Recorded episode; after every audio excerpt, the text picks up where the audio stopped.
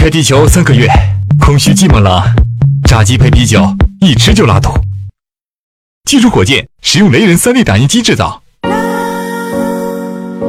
我是雷教授，我来自地球，这里是星球 KMT 幺八四点零五。三个月前，我被射到这里，我是这个太空实验的炮灰，我呼吸，我存在，我迷失在雾里。已经两百七十五天没有看到太阳了，雾霾一半是因为烧煤，一半是汽车尾气和工厂排放。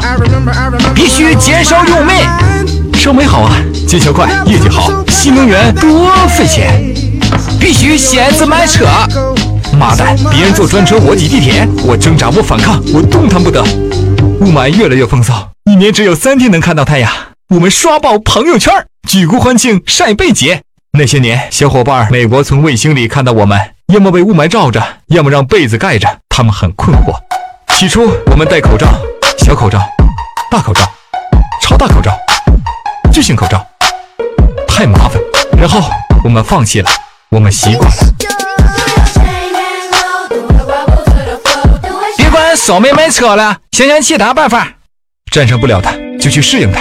聪明。禁烟难以实现，于是他们发明了随身吸烟罩。我申请试用，在里面抽烟不会影响别人，一根儿顶十根儿，一二三四五手烟全都自己抽，一点儿不浪费。口罩不舒服，他们发明了鼻塞棉条。我申请试用，紧贴鼻孔，绝不侧漏，一天一换，干燥清爽。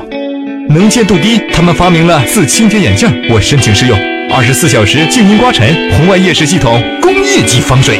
窗外的环境让人沮丧，他们发明了电子窗。我申请试用，九种天气模式随意切换，蓝天白云任你选择，雾霾天完全不会影响工作效率。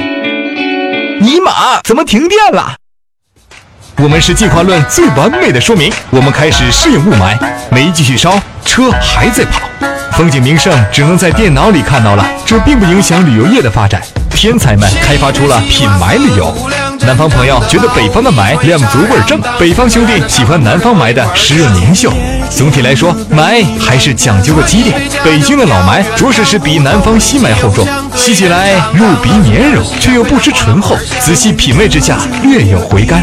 雾是故乡好，霾是北京醇啊！霾厚到大风都吹不走了，阳光渐渐被遗忘，我们的身体继续进化，我们可以在雾霾里吞吐自如，我们继续享受生活。只有少数顽固无化的人坚持要移民，走到国外去。他们走了，他们回来了。已经习惯了雾霾的身体，在欧美国家的空气里会氧气中毒，四肢无力，智商下降。为什么我的眼里常含泪水？因为我对这土地爱的深沉。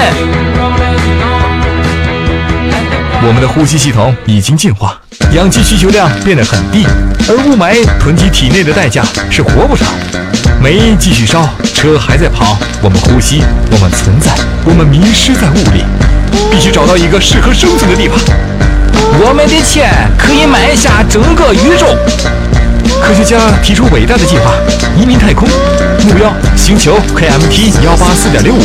一个姓都的外星人留下线索，那里的环境跟地球很像，只是空气要稀薄得多，没有雾霾，氧气含量不高，还有外星小伙伴，我们就去那里。